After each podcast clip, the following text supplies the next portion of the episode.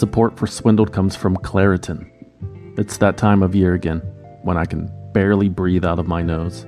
Yep, seasonal allergies. I have it all. Itchy eyes, congestion, sneezing.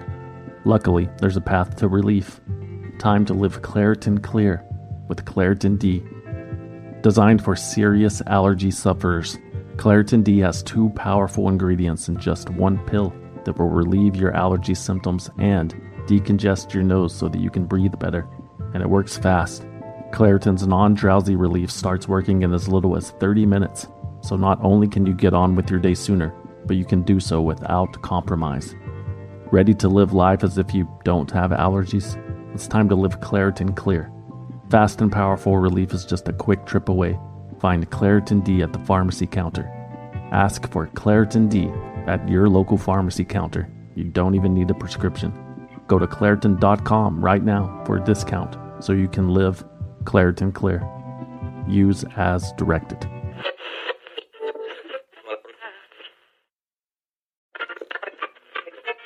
Support for Swindled comes from SimpliSafe. Summer is coming.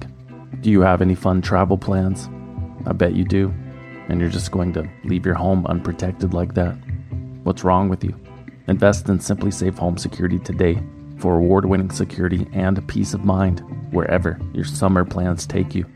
SimpliSafe's variety of indoor and outdoor cameras and sensors will protect every inch of your home by detecting break-ins, fires, floods, and more. I actually know a guy whose basement flooded while he was on vacation, and he didn't even know it until he returned almost a week later. Apparently that's where he stored his very valuable comic book collection, which was completely ruined. He was inconsolable, but I tried anyway. I said, "I'm sorry, man, but this could have been avoided if only you had a SimpliSafe security system." SimpliSafe has given me and many of my listeners real peace of mind. I want you to have it too. Right now, get twenty percent off any new SimpliSafe system with Fast Protect monitoring at SimpliSafe dot com slash swindled. There's no safe like SimpliSafe.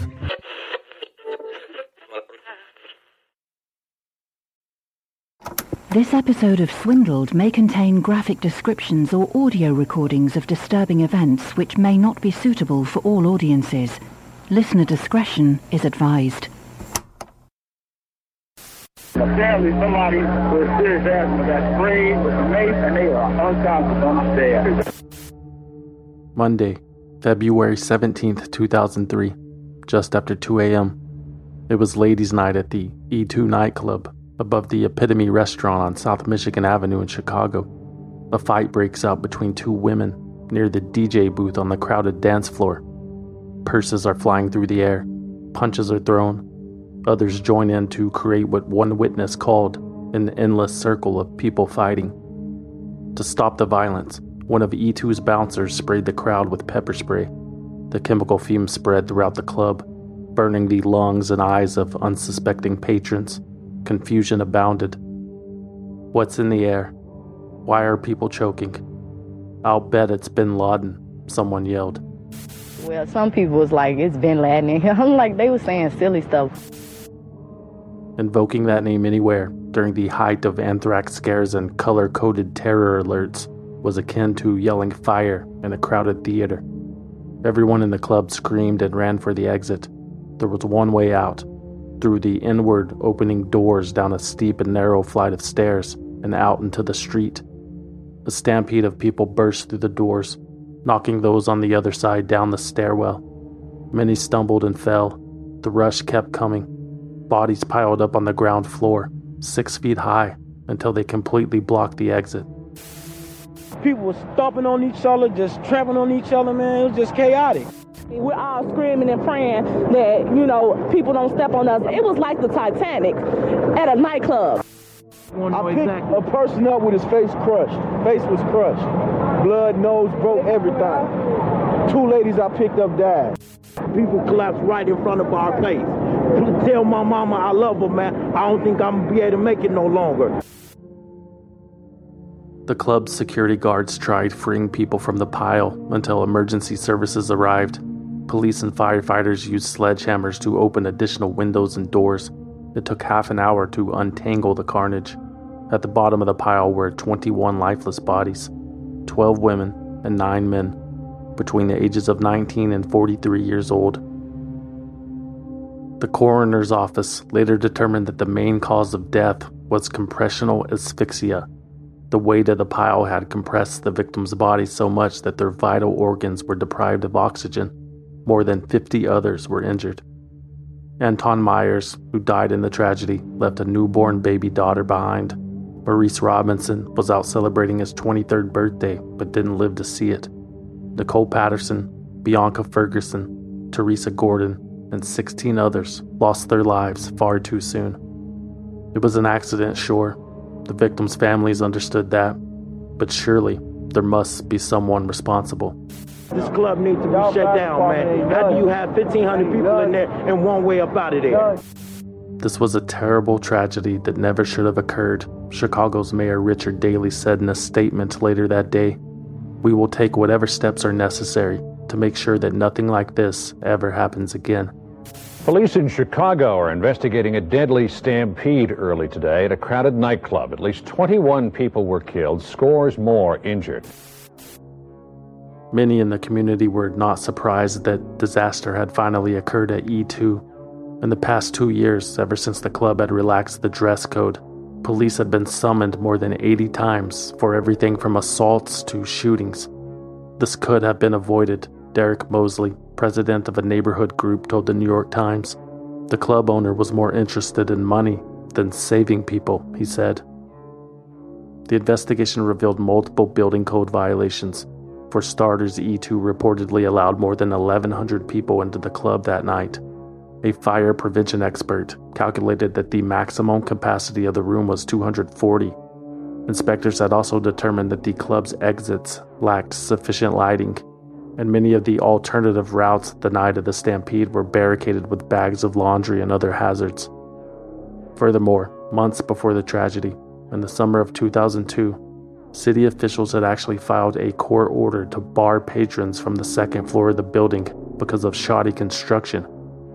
However, E two's owners would later claim that they thought the ruling only applied to the V I P mezzanine that had been built above the dance floor, so the club continued to operate as normal, just without the skybox. The city should have known, the club owners' lawyers argued. Huge crowds of people were coming and going every night. They were advertising on the radio and the internet. If the club was supposed to be shut down, the club's defenders posed, why was the injunction not enforced? Attorneys for the city of Chicago claimed that they thought the swarms of people belonged to the ground floor restaurant, and it was simply impossible to force people to follow the law. They were bent on breaking the law. If the city put a padlock on the doors, they would have cut the padlock. Reverend Jesse Jackson, the former presidential candidate and friend of one of E two's owners, was among those that immediately defended the club.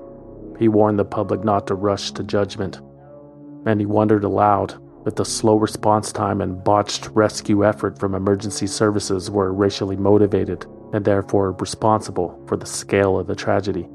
How much did that contribute to it in your mind? It was big. When you, when you combine a small fight and a big reaction, uh, immediately mace or pepper spray takes the rest of the oxygen out of the room. So somebody says poison gas, somebody says terror, somebody said Bin Laden. Security footage of that night released soon after Mister Jackson's remarks all but put his theories to bed. Firefighters and paramedics arrived on the scene at two twenty-eight a.m., just four minutes after receiving the first report from a club patron that a pregnant woman had been overcome with pepper spray. In fact, every call for help from the club that night was made by a patron or a witness. Not a single request came in from anyone on E two's staff. Seven months after the stampede, a Cook County grand jury charged club owners Dwayne Kyles and Calvin Hollins Junior, promoter Marco Flores, and Calvin Hollins the third with involuntary manslaughter. All four men pleaded not guilty, and the charges never stuck. In November two thousand nine, all four men were acquitted. Instead, co-owners Dwayne Kyles and Calvin Hollins Junior were convicted of indirect criminal contempt for ignoring the two thousand two court order to close the entire second floor of the club. Both men were sentenced to two years in prison. Both the E two club and the Epitome Restaurant were permanently closed.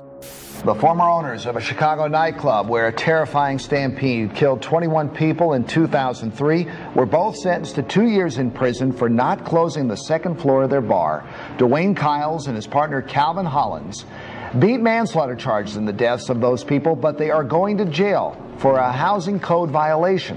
And their attorneys say never in the history of this country has a building code violation resulted in a prison sentence until now. However, in two thousand eleven, a court overturned the owner's sentences upon appeal.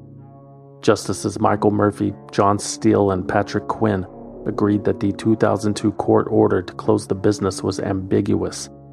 We understand the horrible tragedy involving the E two nightclub and do not wish to diminish the seriousness of that incident, they wrote in their opinion. However, we agree that the violation of the building court order had nothing to do with the tragedy. The real tragedy, at least according to the defendant's attorney, besides the people who lost their lives, of course, was that Mister Hollins and Mister Kyles were used as scapegoats when the true culprit was the city of Chicago all along. None of that mattered to the families of the victims who experienced a new wave of anger after the appellate court's ruling. Gail Garrett, whose thirty-one-year-old daughter Teresa Gordon was killed in the stampede, told the Chicago Tribune that the reversal was like a brand new wound being opened up. "It's taken me years to suture this one shut," she said, "and now I feel like the suture is being clipped open and now I'm bleeding again. This was my only daughter. I'm not looking for punishment. I need an answer. Who was truly responsible for this horrific tragedy? And whoever it is, can you step up to the plate and take responsibility?" That wasn't going to happen. But the quest for justice wasn't over. In April two thousand thirteen, just six weeks after the tenth anniversary of the worst nightclub calamity in Chicago history, the Illinois Supreme Court overturned the appellate court's ruling. Dwayne Kyles and Calvin Hollins Junior were again guilty of criminal contempt. However, this time the two men were sentenced to two years of probation and five hundred hours of community service. The editorial board at the Chicago Tribune referred to the light sentences as, quote, "the criminal justice system's final whimper." The lengthy court battle had taken its toll on Dwayne Kyles and Calvin Hollins Junior, though. Both men declared bankruptcy before using two point five million dollars in liability insurance to settle civil suits with the victims' families. "I'm angry," Hollins told Time Out Chicago about being scapegoated. "The city's case was ludicrous. They had to pin this on someone because they fucked up." Calvin Hollins Junior also told Time Out that even a decade later, the tragedy still keeps him awake at night. "I still see those faces," he said. "I see those people reaching out to me for help, grabbing for life." When it happened, the E two nightclub tragedy was a wake-up call about building safety code violations. Many states and municipalities in America analyzed their own laws and enforcement procedures. Some made changes accordingly. Others felt secure with what legislation was already in place.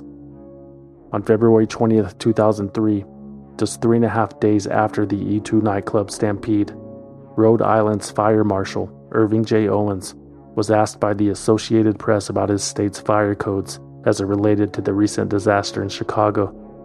Fire Marshal Owens dismissed the danger. Quote, "It's very remote. Something like that would happen here."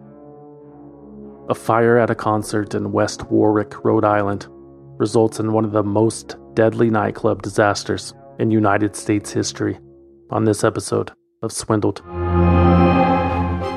They bribed government officials, clear violations of federal and state law, clearly unethical, pay to play millions of taxpayer dollars that were wasted, paid tens of millions of dollars, billion dollars, dummied up its books and records to hide by falsifying its books and records responsible for the collapse of the entire system. And in the soul of some kind of swindle, is that right?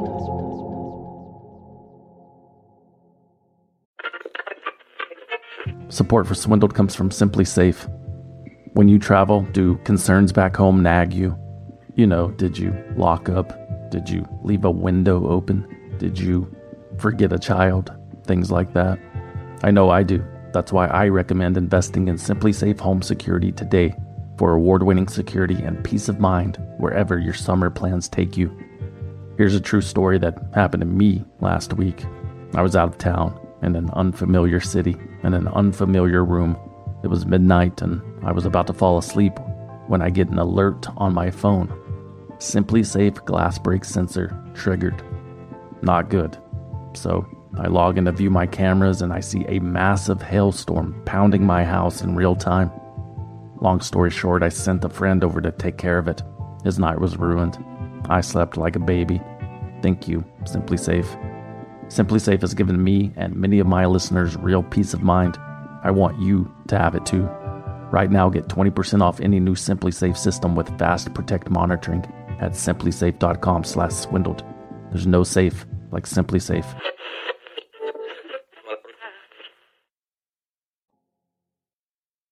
Mikey's Rock Power Hour here with Jack Russell, the multi-platinum vocalist for hard rock band Great White. Uh, they're playing tonight here in uh, West Warwick at the uh, sold-out station. A few opening bands, then Jack Russell is taking the stage with Great White around eleven o'clock tonight. And thanks very much for agreeing to do this interview. Oh, my pleasure, man. Thanks. Jim Gahan and Michael Ricardi bonded over music. The two students met in the cafeteria at Nichols College in Dudley, Massachusetts, on September eleventh, two thousand one. Michael, a twenty-one-year-old transfer, was wearing a tour shirt for the rock band Poison. Jim, a nineteen-year-old freshman, loved that era of music and offered a positive comment. The two young men talked for about fifteen minutes that day over breakfast. They shared the names of their favorite songs and favorite albums that were recorded during a simpler time. Jim and Mike's conversation was rudely interrupted when the first plane hit the World Trade Center. Since that moment, the two boys were never too far apart. Jim and Mike self-admittedly lacked the talent required to become rock stars themselves, but everything about the music industry fascinated them, from the business end of record contracts and tour writers to the logistics of putting on a live show. Jim Gahan and Mike Ricardi had discovered their passion and wanted to be involved. They hoped that their education would someday get them a foot in the door. Naturally, when the opportunity arose, Jim and Mike jumped at the chance to host their own college radio show, Jim and Mikey's Power Hour on ninety-five point one W N R C, playing the best of eighties hair metal, their slogan said, two decades too late. The radio station broadcast barely reached the outskirts of the Nichols College campus, but that did not stop the young enthusiasts from leveraging their platform into meeting their heroes. In November two thousand two, Jim and Mike interviewed Gary Cherone, who sang for the band Extreme and then later Van Halen. Michael had asked the least memorable singer of Van Halen if he ever had the urge to bring back the Aquanet hairspray from the eighties. The answer was no. Overall, that first interview went great. The boys were having fun. In fact, Michael Ricardi had already managed to line up another interview in February with Jack Russell, the lead singer of Great White, the band best known for their Grammy-nominated cover of Ian Hunter's Once Bitten, Twice Shy. That song was released in nineteen eighty-nine. More than a decade had passed since Great White was selling millions of records and playing in arenas. More than a decade of addiction issues, personnel changes, and hiatuses. Yet the band always seemed to return every couple of years with new music and a new tour, just like a bad habit that couldn't be kicked. By two thousand three, Great White was playing roadhouses and D markets to less than five hundred fans. Their audience had significantly diminished. The good money had dried up. Hair metal, glam metal, whatever you want to call it, was long gone. Rock stars no longer dressed up like superheroes that didn't exercise, and the sexually charged innuendos commonly recycled in songs about cherry pies, roses, motorcycles, and guns were played out and cheesy. The entire genre was a mascara stain on musical history, or maybe it requires a more refined palate. Art is subjective, you know. Jim Gahan loved Great White unapologetically. That confidence and security in his interests are what made him such a joy to be around, others have said. Jim was beyond excited to sit down with Jack Russell, one of his favorite frontmen. and when that day arrived, February twentieth, two thousand three, neither he nor Mike could hardly contain themselves. As soon as the school day was over, the two students hopped in the car with their C D binders in hand and drove an hour southeast to Rhode Island, where Great White was scheduled to perform later that night. Jim Gahan and Mike Ricardi arrived at the venue a little after six p.m., someplace called The Station. It was a one-story wood-framed building on Cohasset Avenue in West Warwick that had gone through several incarnations since it was built in nineteen forty-six. Originally, the building housed a gin mill, then it became a bar for sailors, then an Italian restaurant in the seventies. Finally, the building was converted into a nightclub sometime in the early nineties.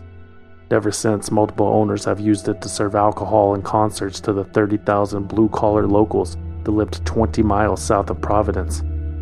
The station was mostly empty when Jim Gahan and Mike Ricardi walked through the front door. The place was dark, the ceiling was low, it smelled like stale beer and cigarettes. It felt like home. The boys introduced themselves to a doorman who retrieved Great White's tour manager. Dan Biechele introduced himself to the boys and escorted them to the tour bus after the sound check. There sat the man himself, Jack Russell, a little older and a little more bloated than in the magazine photos, but a gracious and generous interview. All right, and we're back with Jim here out of the uh, Rock Power Hour with Jack Russell doing my uh, end of the interview. Last thing is, what to anyone watching this uh, or listening to this on the radio, what's the one piece of advice that you can give to someone like me and Mike who are getting into the music business and to, to help to try to turn it around? What's the one piece of advice that you can give any of us? Get out now, get a real job. It's all going to hell.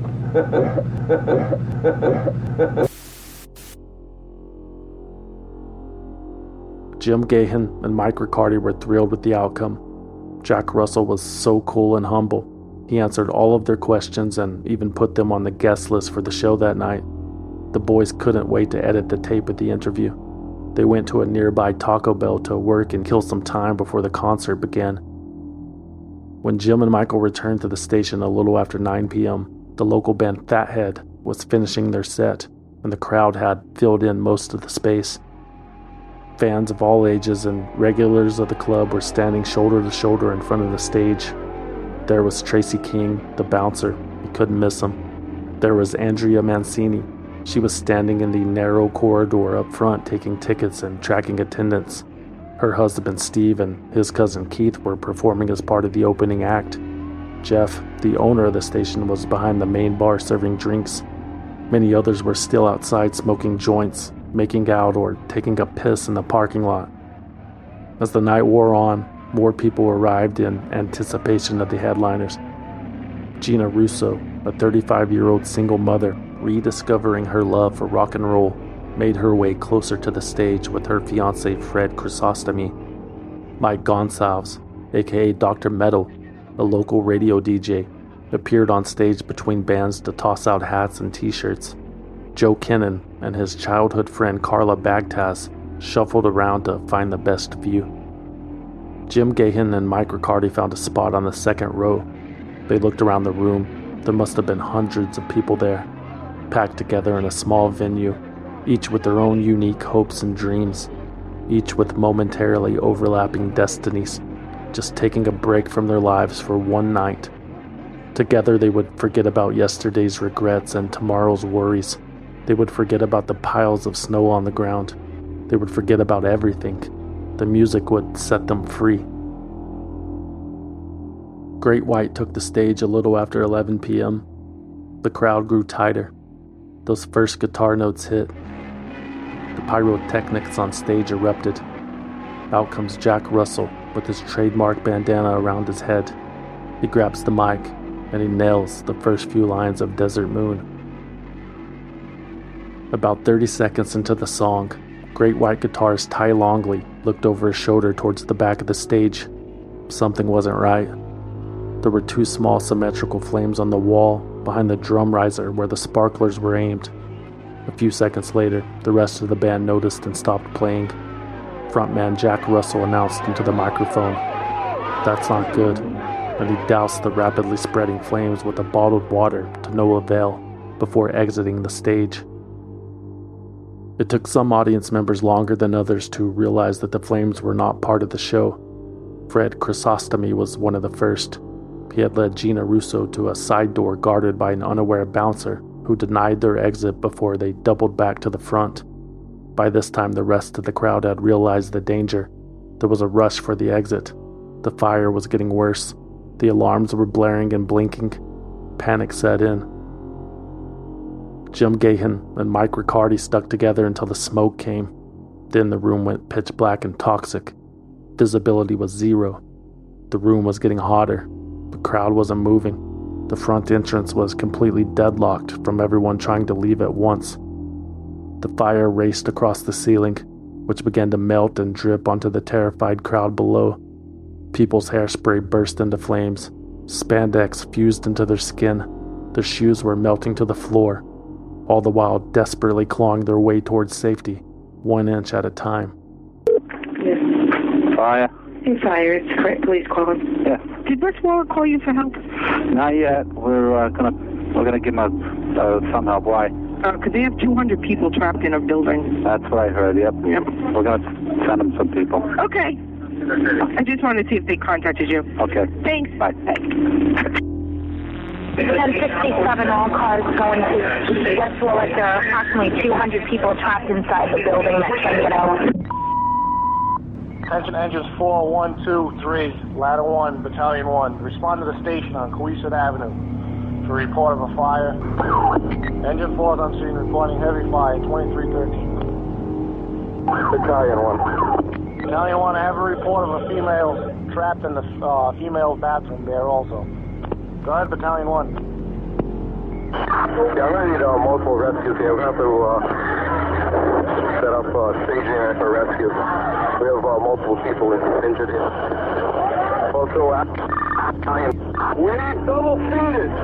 We got people in a building. Message received. Fire alarm to Battalion one. Ladder one is a little fire alarm. You better step up some rescues. You got serious burns. Step. I got four victims over here, third degree burns. I'm on the side of the ladder truck. Alright, we're gonna set up triage here. Start triaging people. Engine two, charge a high, charge a high. Those that made it outside tried pulling people to safety through windows and out of the log-jammed front door. One man described trying to free a man from the pile by tugging on his arm. He told C N N that the man's skin peeled off like a sweater and fell to the floor. People were stacked six feet high in the doorway. Hands and screams and terrified faces protruded from the darkness, begging for help. Seconds later, that stack of people was swallowed by the inferno. The inside of the building grew eerily quiet. Emergency crews arrived quickly, but it was much too late. Within minutes, the station was completely enveloped in flames. Ago, defensive operation. We've had a partial collapse. Everybody out of the building. Firefighters used a lasso-type tool to retrieve the bodies. They said it was difficult to discern between those still breathing and those whose skin was steaming in the cold night's air.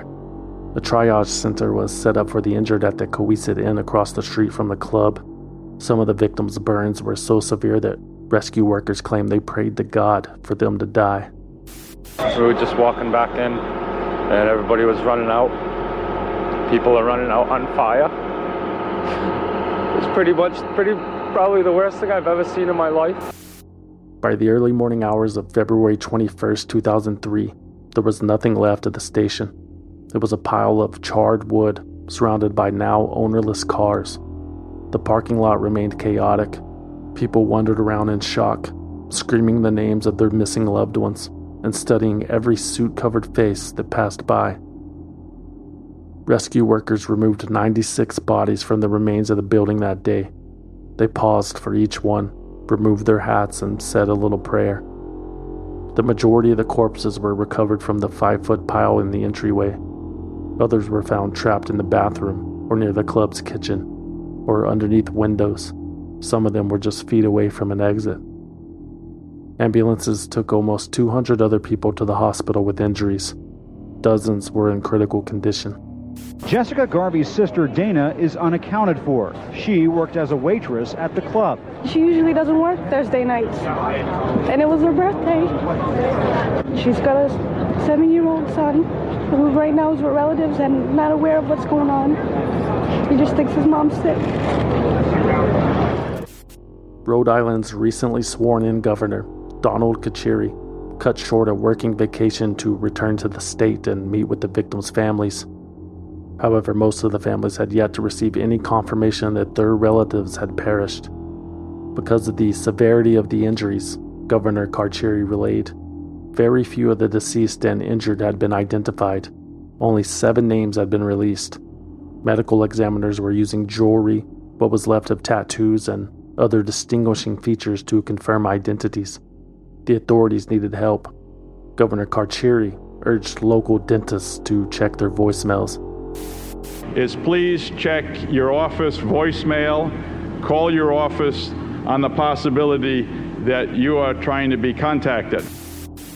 The identification process, which would take days, was made more difficult by fraudulent missing person reports filed by con artists trying to cash in on the free hotel rooms handed out to those in need. The prolonged wait was agonizing. Michael Ricardi, who had been knocked to the floor during the stampede, had escaped out a window. Once outside, Michael waited for his friend Jim Gahan at the car in which they had arrived. Jim Gahan never showed. Neither did Tracy King, the bouncer, nor Andrea Mancini or her husband Steve. Also, Doctor Metal was still missing. So was Fred Chrysostomy. However, Fred's fiancée Gina Russo was not yet aware of that fact.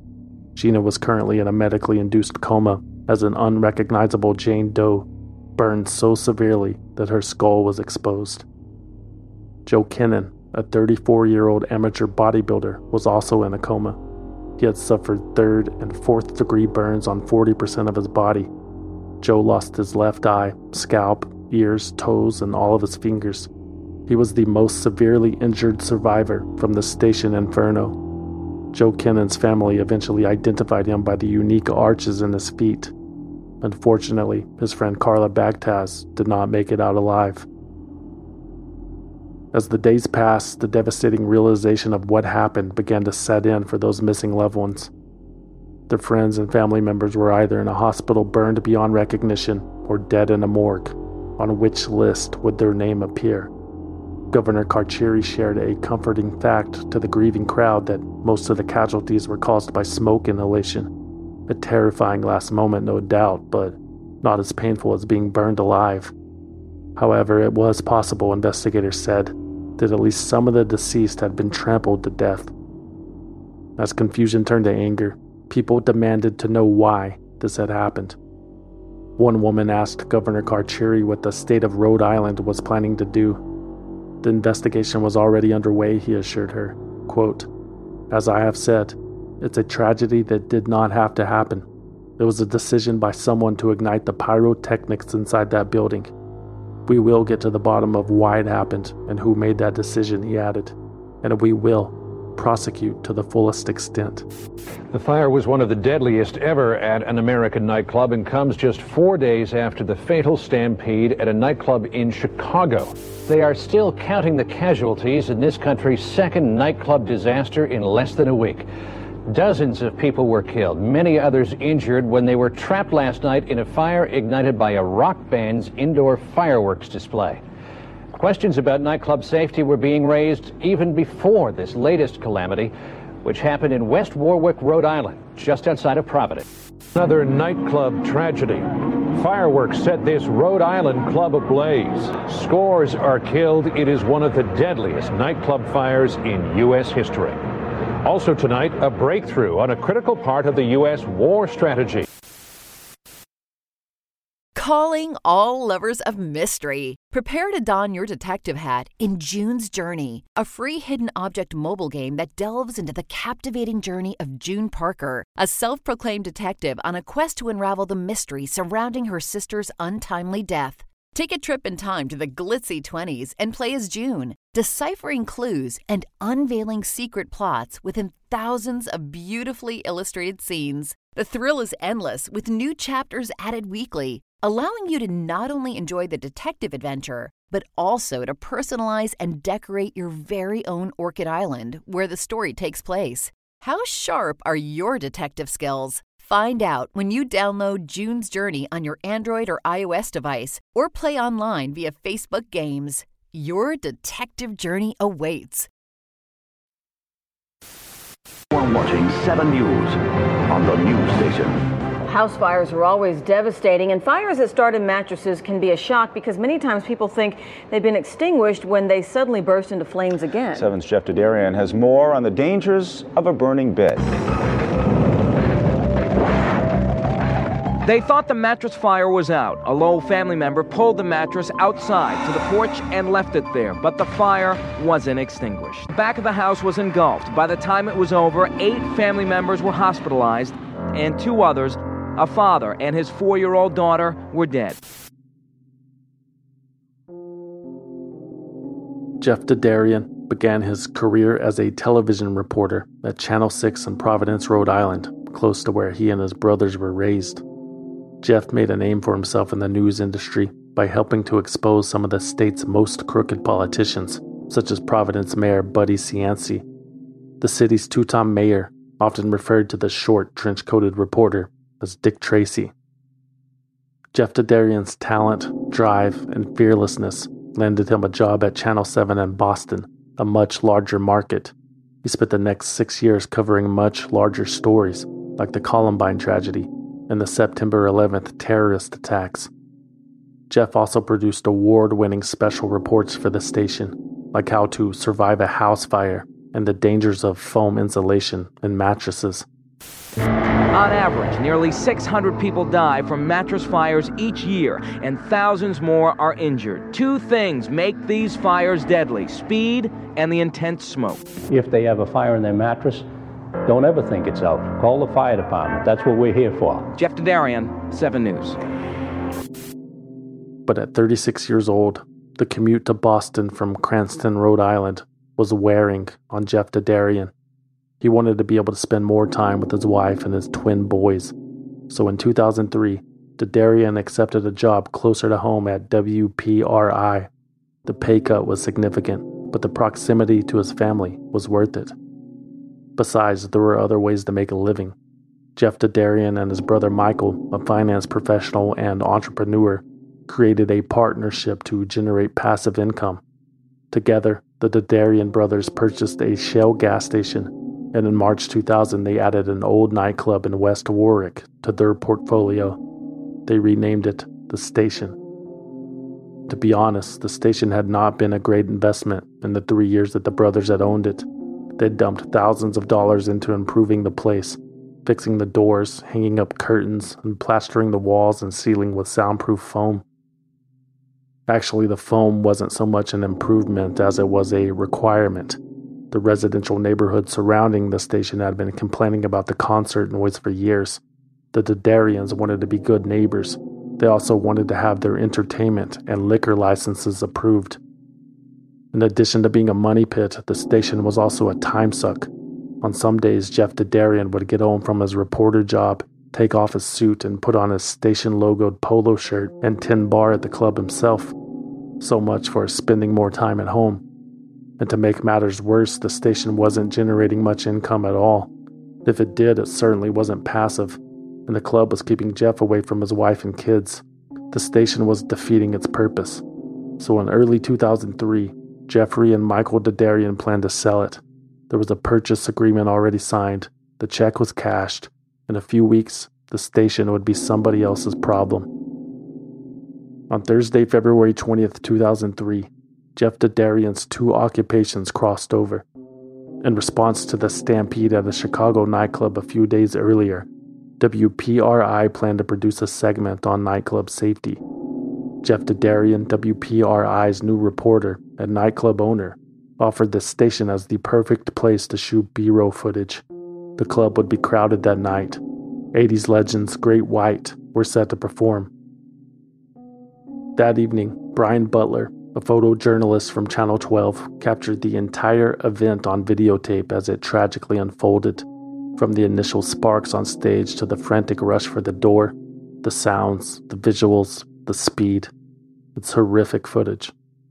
There was no way to stop the fire once it started. No one had water.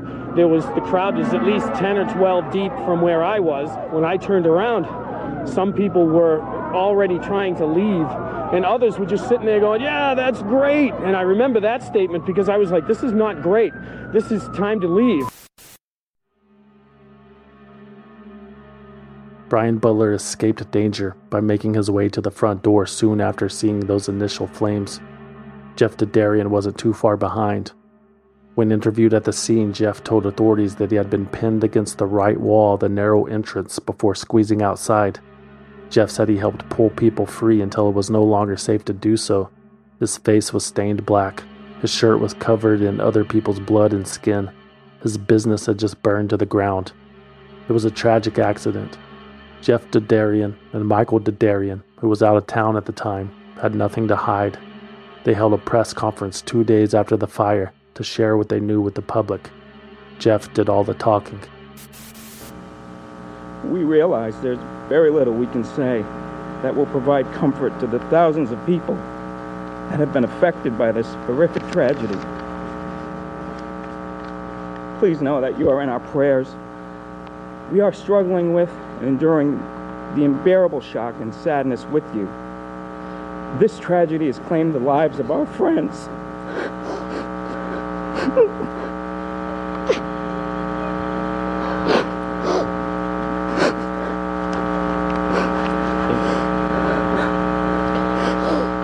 Sorry.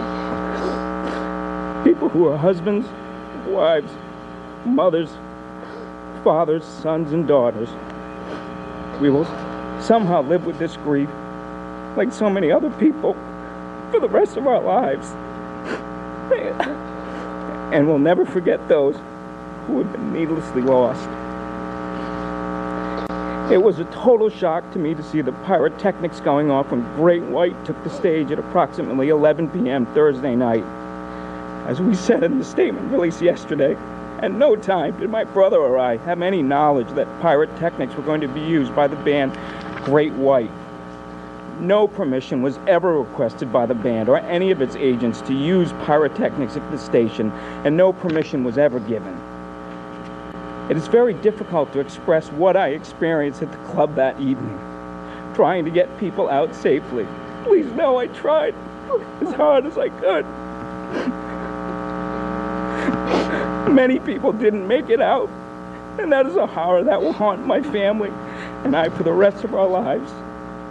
There are many questions surrounding the tragedy that need to be answered, and like you, we want the answers as well. I was interviewed on the scene Thursday night by state and local authorities, and have provided all the information requested. As you know, there's an investigation underway, and because of that investigation, we cannot answer any questions from the media at this time. Finally, my family and I continue to pray for the victims and their families from this horrible tragedy. Thank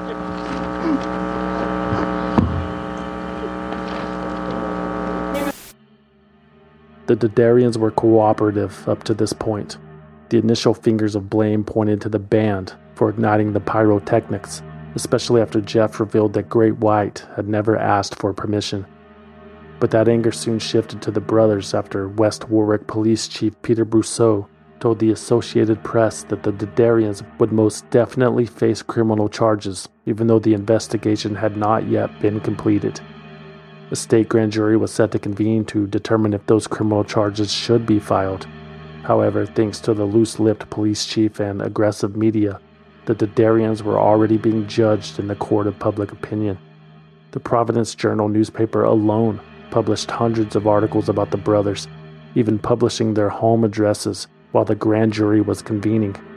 The newspaper erroneously reported that the club did not have the requisite number of exits. The newspaper erroneously reported that Jeff and Michael had oversold the show and exceeded the legal capacity. The newspaper accused the Dedarian brothers of breaking the law. Governor Kachiri announced that there were an estimated three hundred fifty people inside of the station on the night of the fire, which exceeded the club's capacity of three hundred. The station's sound manager, Paul Vanner, estimated that the actual number was closer to three twenty-five, which more closely correlated with the reported readings of the attendance clicker that disappeared in the fire that night, as well as subsequent tallies. Either number would exonerate the Dadarian brothers of the overcrowding accusation. The truth was that the station's legal capacity had been increased to four hundred four by the city's fire inspector a year earlier after tables had been removed. That same inspector, Dennis LaRocque, also failed to notice the hundreds of square feet of highly flammable polyurethane foam that was spray painted black and stuck to the walls and ceilings of the club with aerosol glue.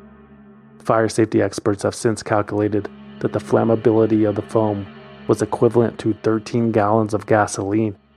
Needless to say, the foam never should have been installed, and it was the main reason the fire had spread so quickly. The Dadarian brothers purchased that foam eighteen months earlier from a neighbor of a club who worked as a salesman for the American Foam Company. The club owners assumed what they had bought was flame retardant and soundproof material. But after the fire, and after some tests were performed, the foam plastered all over the station was determined to be decorative packing foam, not meant for insulation. Many thought that seemed like the type of hazard that Fire Inspector Dennis LaRocque should have discovered during his multiple visits to the club, most recently in December two thousand two.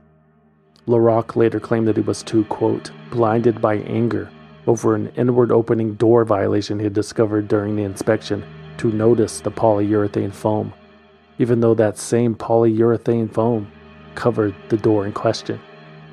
Still, even with solid gasoline covering the walls and ceilings of the club, every single person could have been saved. The entire tragedy could have been prevented if only the station had a fire sprinkler system installed. However, thanks to a grandfather clause in Rhode Island's antiquated fire codes at the time, older buildings built before nineteen seventy-six were exempt from present-day fire codes. Thus, the station was legally not required to have a sprinkler system. Perhaps the state itself was to blame. Great White vocalist Jack Russell wasn't sure who to blame, but he knew it wasn't him. Mister Russell claimed that his band absolutely had permission to use pyro at the show, despite what the Dadarians had publicly claimed. We never do anything without asking permission first, especially something like that. However, other club owners from around the country where Great White had performed recently disputed Jack Russell's claim.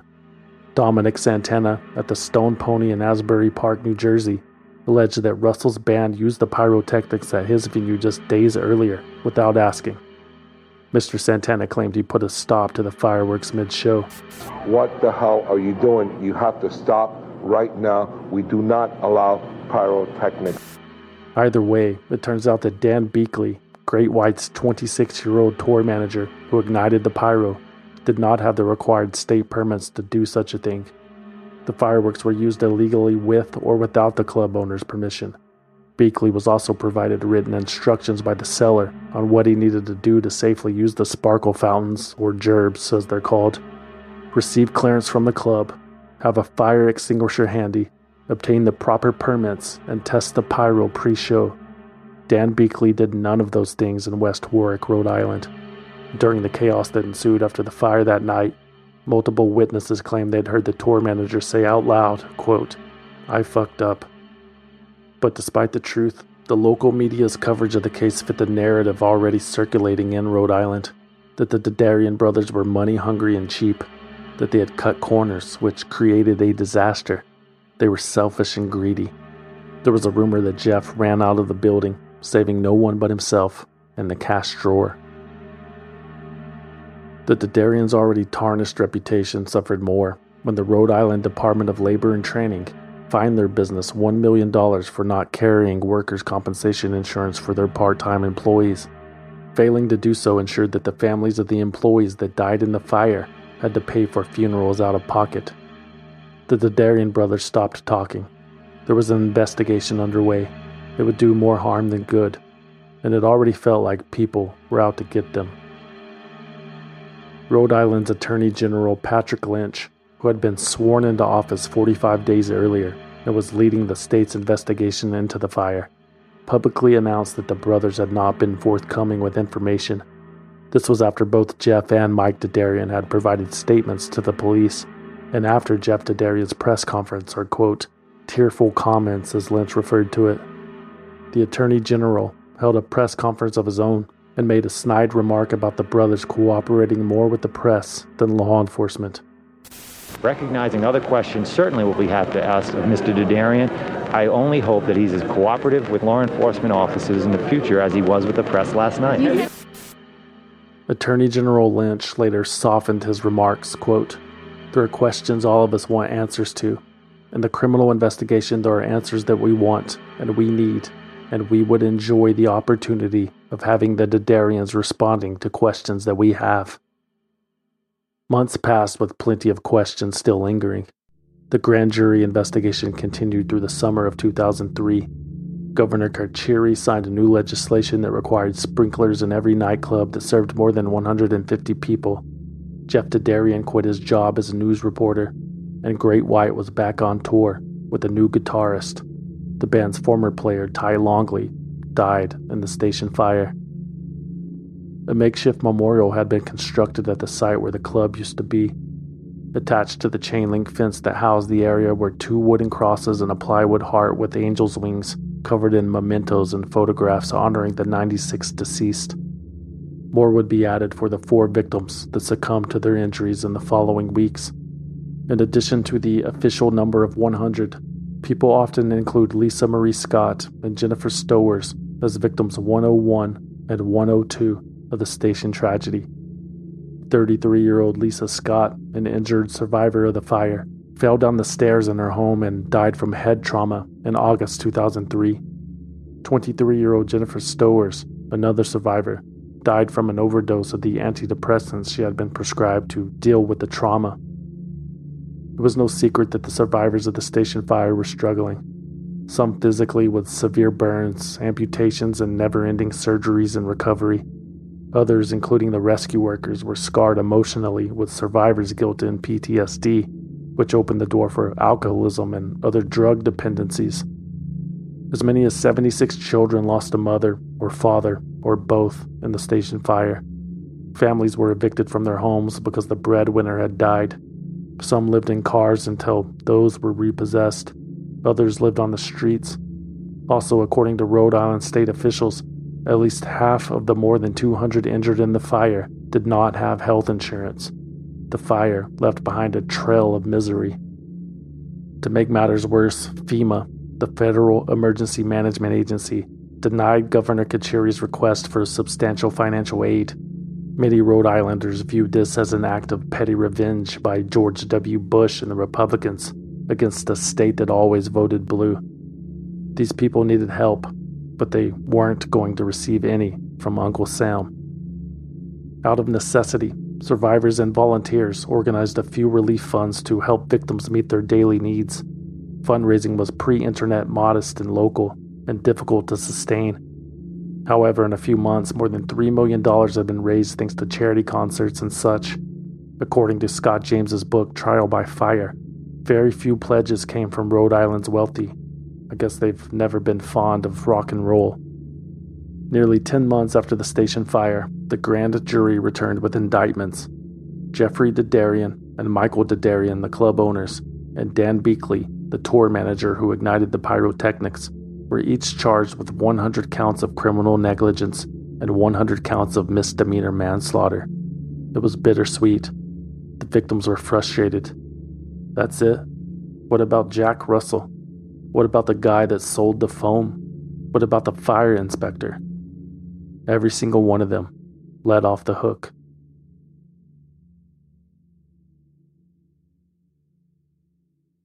You know, some people enjoy composing their own music, chord by chord, and others are happiest when they come across that one perfect song. Work is not a lot different than that. Whether you prefer building your own workflow or using a pre-made template, with Monday dot com, you and the team can work in a way that's comfortable for everyone. Tap the banner to go to Monday dot com and build your own amazing workflow, or find an awesome template. No judgment.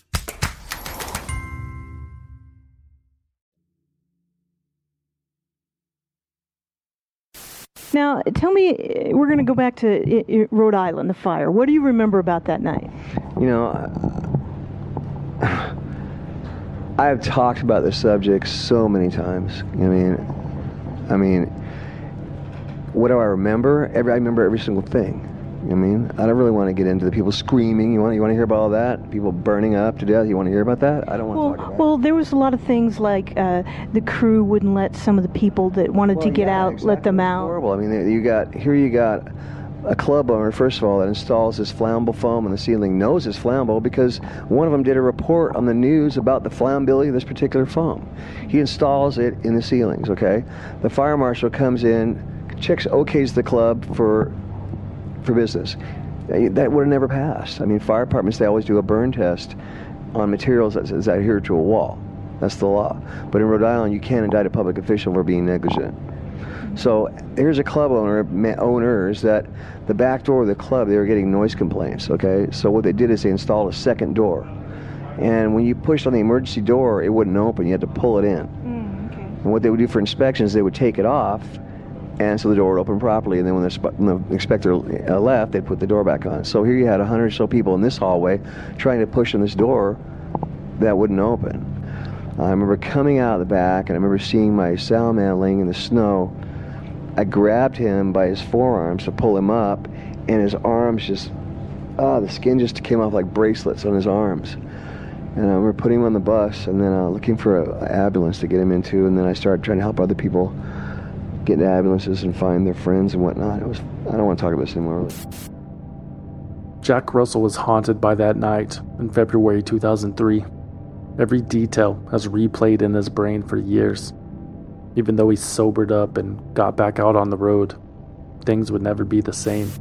Sometimes it seems really far away, and then there's other days where, you know, I could almost smell it. And I'm not trying to sound like, oh, poor me, because, you know, I'm one of the lucky ones.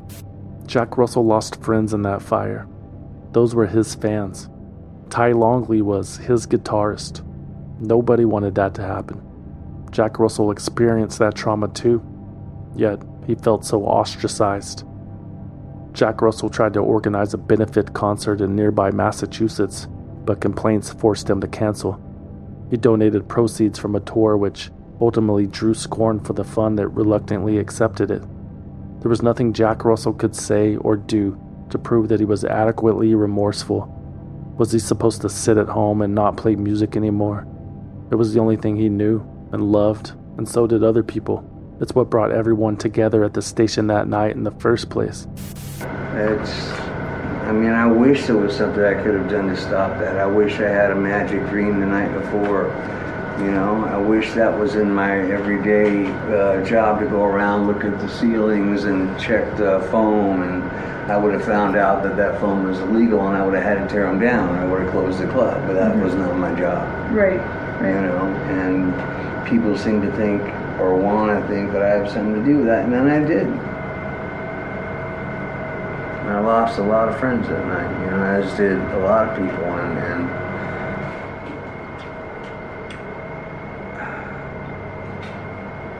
it's going to be hard, you know, it's going to be hard.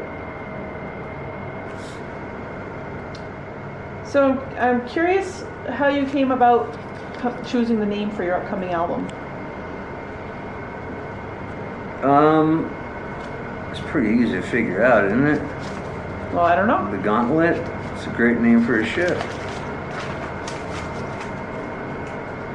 Are you aware then that the actual ride that the girl was killed on last year at this farm that you're performing at today is actually called the Gauntlet? Nah, you gotta be kidding me, man. Really?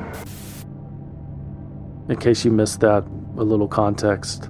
A seventeen-year-old girl named Cassidy Charette died in a Halloween-themed hayride accident at Harvest Hills Farm in Mechanic Falls, Maine. That haunted hayride was named the Gauntlet. And a year after that hayride accident, Jack Russell's Great White was scheduled to play at that exact same farm in Mechanic Falls. It was the band's first time back in New England since the fire. They were there in support of their new album, titled The Gauntlet. Yeah, brutal. Oh, and that concert was canceled too. There was a power outage shortly before Great White took the stage. Sometimes you just can't win. Dan Biechele had also come to that realization. On February seventh, two thousand six, He pleaded guilty to one hundred counts of involuntary manslaughter. The court also announced he had written individual letters to all one hundred families that had a loved one die in the fire. Three months later, Dan Biechele was finally allowed to address the victims in person at his sentencing hearing. For three years, I wanted to be able to speak to the people that were affected by this tragedy. But I know that there's nothing that I can say or do that will ever undo what happened that night. Since the fire, I wanted to tell the victims and their families how truly sorry I am for what happened that night and the part that I had in it. I never wanted anyone to be hurt in any way. I never imagined that anyone ever would be. I know how this tragedy has devastated me, but I can only begin to understand what the people who lost loved ones have endured.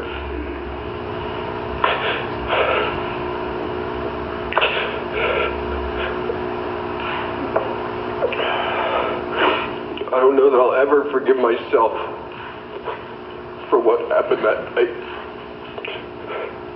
so I can't expect anybody else to.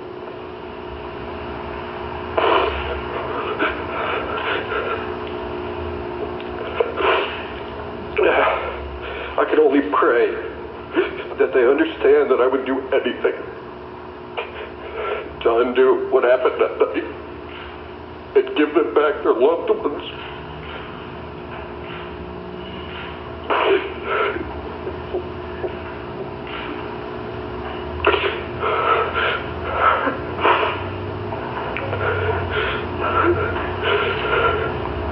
I'm so sorry for what I've done, and I don't want to cause anyone any more pain.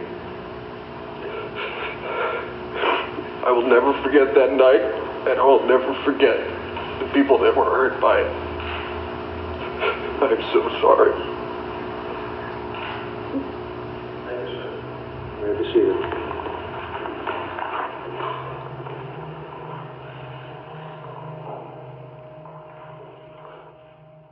Mister Biechele, the greatest sentence that can be imposed upon you has been imposed upon you by yourself, Judge Francis Darrigan said. That is, having to live a lifetime knowing that your actions were a proximate cause of the death of one hundred innocent people. Dan Biechele was sentenced to four years in prison and three years probation. Judge Darrigan said he considered the defendant's upstanding background and obvious remorse and the fact that his actions were, quote, totally devoid of any criminal intent. The victims' families were split in their immediate reactions. My initial reaction is I, I think the judge was very fair, very honest. Please, he's a joke.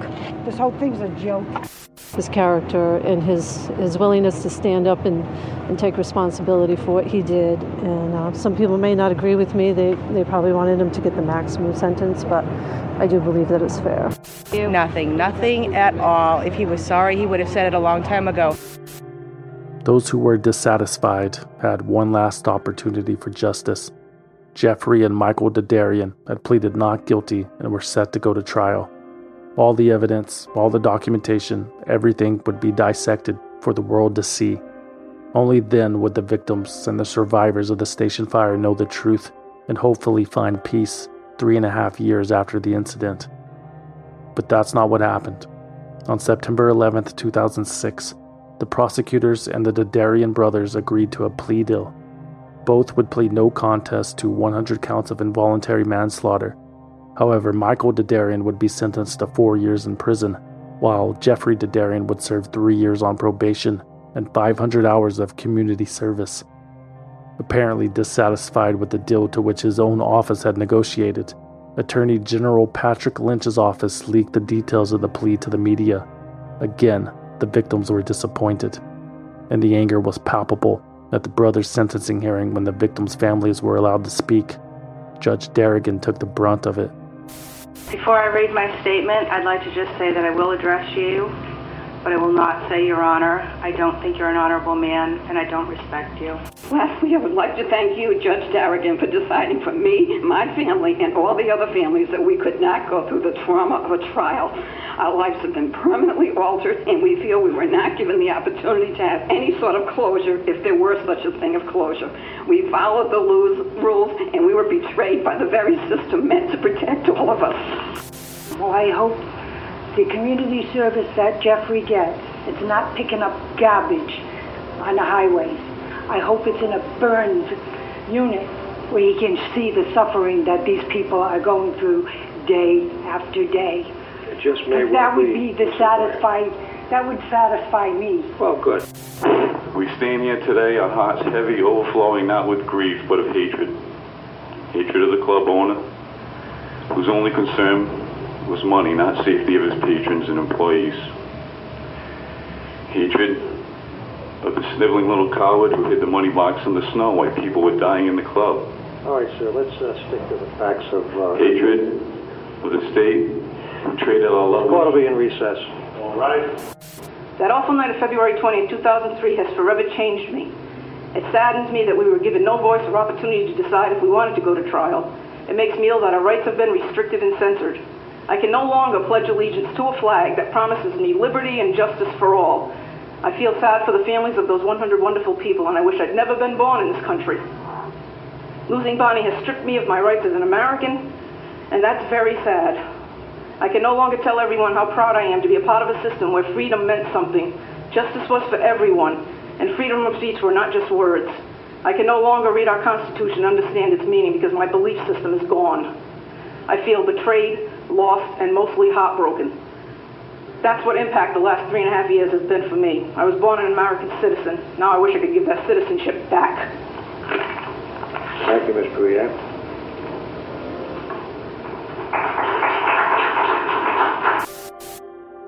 Next, it was the defendant's turn to speak. Jeff Derrigan read his statement first. Here it is in full.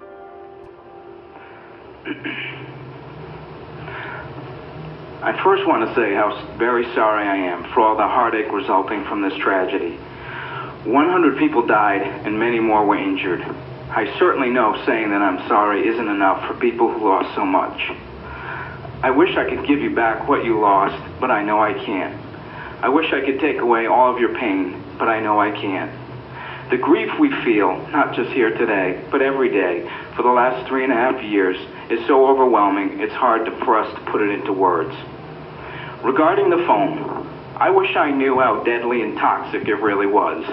I take responsibility for believing it was okay, when in fact it fueled a fire that consumed the building in approximately three minutes. How I wish we knew then what we know today about that foam.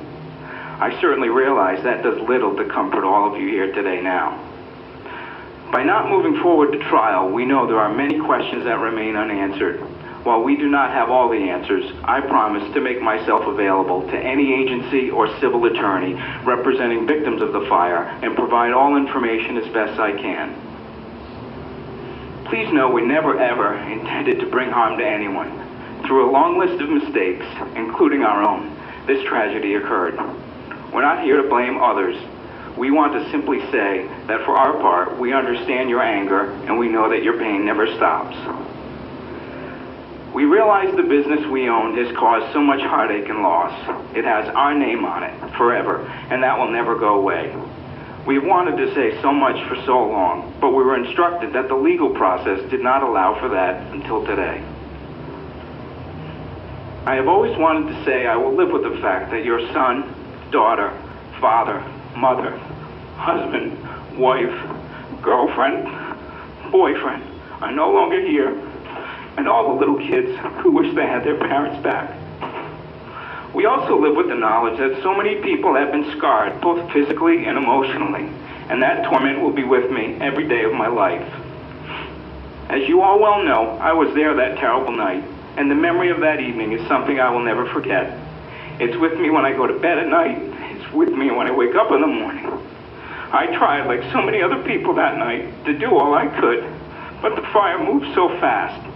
I was scared, and I wish I did a better job. I'm not asking you to feel sorry for me at all in any way. I just want you to know that the thoughts on my conscience will never be erased, just like your suffering will never go away. There are many days when I wish I didn't make it out of that building. Because if I didn't, maybe some of these families would feel better. To those families, I'm sorry that I did make it out. I know you would have liked it if I died too. I hear the screams, the broken glass, the terror from that night in my head.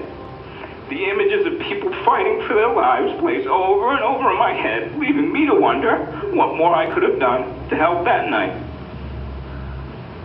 I do pledge with a sense of community service it will be meaningful, and I've thought long and hard about it before today.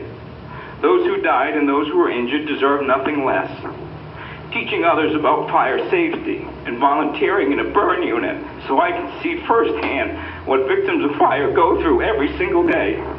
To see how they struggle, to see the things they can't do, and to see the amazing courage that they have. I also promise once my community service time is completed, I will still do more to help educate people about this tragedy and what happened, in hopes of making sure no other family has to live through a similar nightmare again. I would never ask for your forgiveness. That would be simply insulting, and no brief statement could represent all that could be said. But please know how truly sorry I am. Thank you, Mister Dadarian. Mister Michael Dadarian, you may address the court.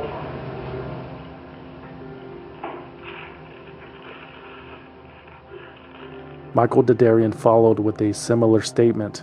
He apologized to the families. He expressed regret for not doing more to prevent it, and he promised to keep trying to shed light on why the tragedy occurred.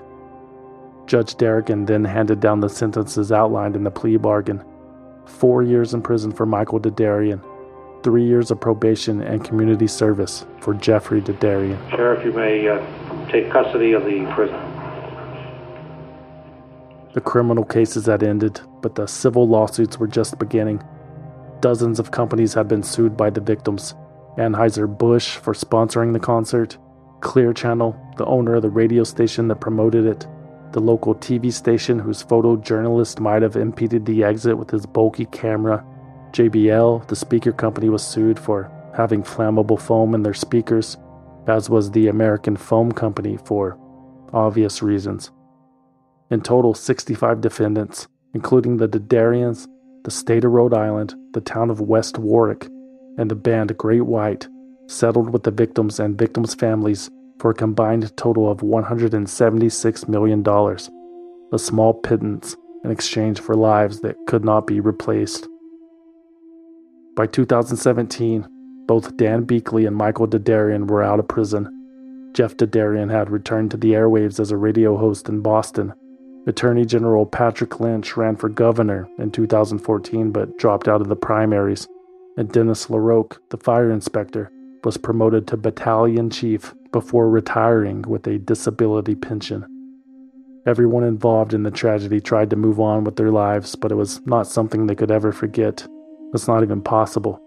There were constant reminders everywhere they looked. Relatives of the many killed and injured in the station nightclub fire are frustrated tonight after discovering the site is included in a popular game. The West Warwick site is featured as a Pokestop in the Pokemon Go game. This means the site is constantly visited by players. After years of planning, land battles, and construction, the official memorial park dedicated to the victims of the station nightclub fire was unveiled at the site in May two thousand seventeen. This is Dave Kane, father of Nicholas O'Neill, the youngest victim of the tragedy. Um, it's important for people to remember today, though, not just because of the loved ones who have passed or the people who were injured. This is supposed to be a monument to remind uh, state and public officials, appointed officials, elected officials, what happens when you don't do your job. People die. And that's what this memorial really should stand for. As people drive by, they should be reminded to do the right thing and to make sure the people that we hire do the right thing. The station memorial serves as a reminder of what is important, to hold those in power accountable. Because as Mister Kane bluntly put, when those in power don't do their job, people die.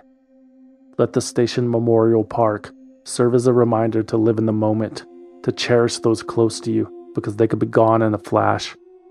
Let the station Memorial Park serve as a reminder never to let something like this ever happen again. So tragic, so avoidable.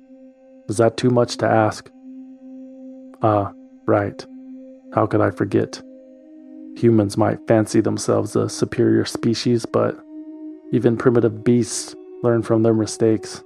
It was a desperate attempt to rescue people from this Bangkok nightclub when a New Year's celebration turned tragic. At least fifty-nine people died after a fire raced through the two-story building, engulfing the entire structure within ten minutes and causing a stampede near the exit. The nightclub is located in an entertainment district of Bangkok and attracted both wealthy Thais and foreigners. The cause of the fire is under investigation.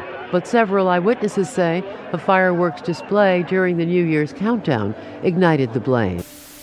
On-stage fireworks have sparked a fire in the ceiling covered in decorative twigs and plastic sheeting. Within moments, people begin to stream out of the lame horse in the Ural Mountains. Some are clearly covered in black soot. In the panicked crush to try to get out through the club's only exit, more than one hundred people died. ninety more were critically injured.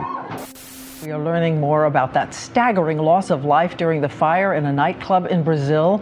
two hundred thirty-one people killed, no alarms, no sprinklers, no fire escapes. As we first reported on Eyewitness News this morning, the death toll in the Romanian nightclub fire this weekend has risen to twenty-nine. Though the investigation continues, the tragedy we have learned is eerily similar to the station nightclub fire in West Warwick back in two thousand three. For a full list of people that died in the station nightclub fire, and for more information on how to help, visit the station fire memorial foundation dot org.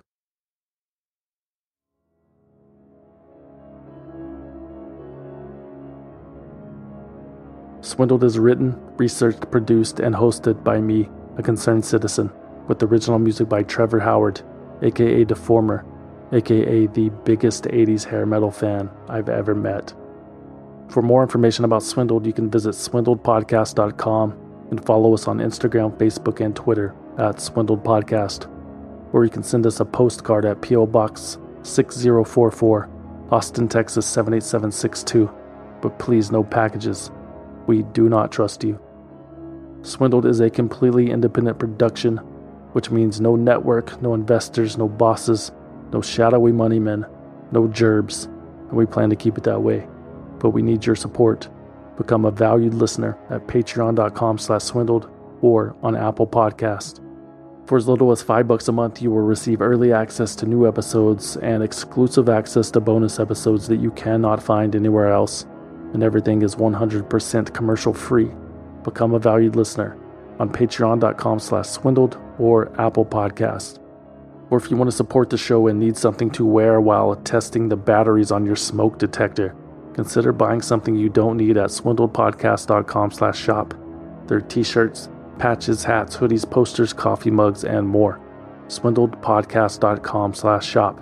And remember to use coupon code CAPITALISM to receive ten percent off your order. If you don't want anything in return for your support, you can always simply donate using the form on the homepage. Don't forget to check out swindled video dot com. That's it. Thanks for listening. My name is Evelyn Kyle from Temple, Texas. My name is Stefan from Winnipeg. My name is Tiffany from Detroit, Michigan, and I am a concerned citizen and a valued listener. A valued listener. Actually, I'm very fucking concerned. Thanks to SimpliSafe for sponsoring the show. SimpliSafe has given me and many of my listeners real peace of mind. I want you to have it too.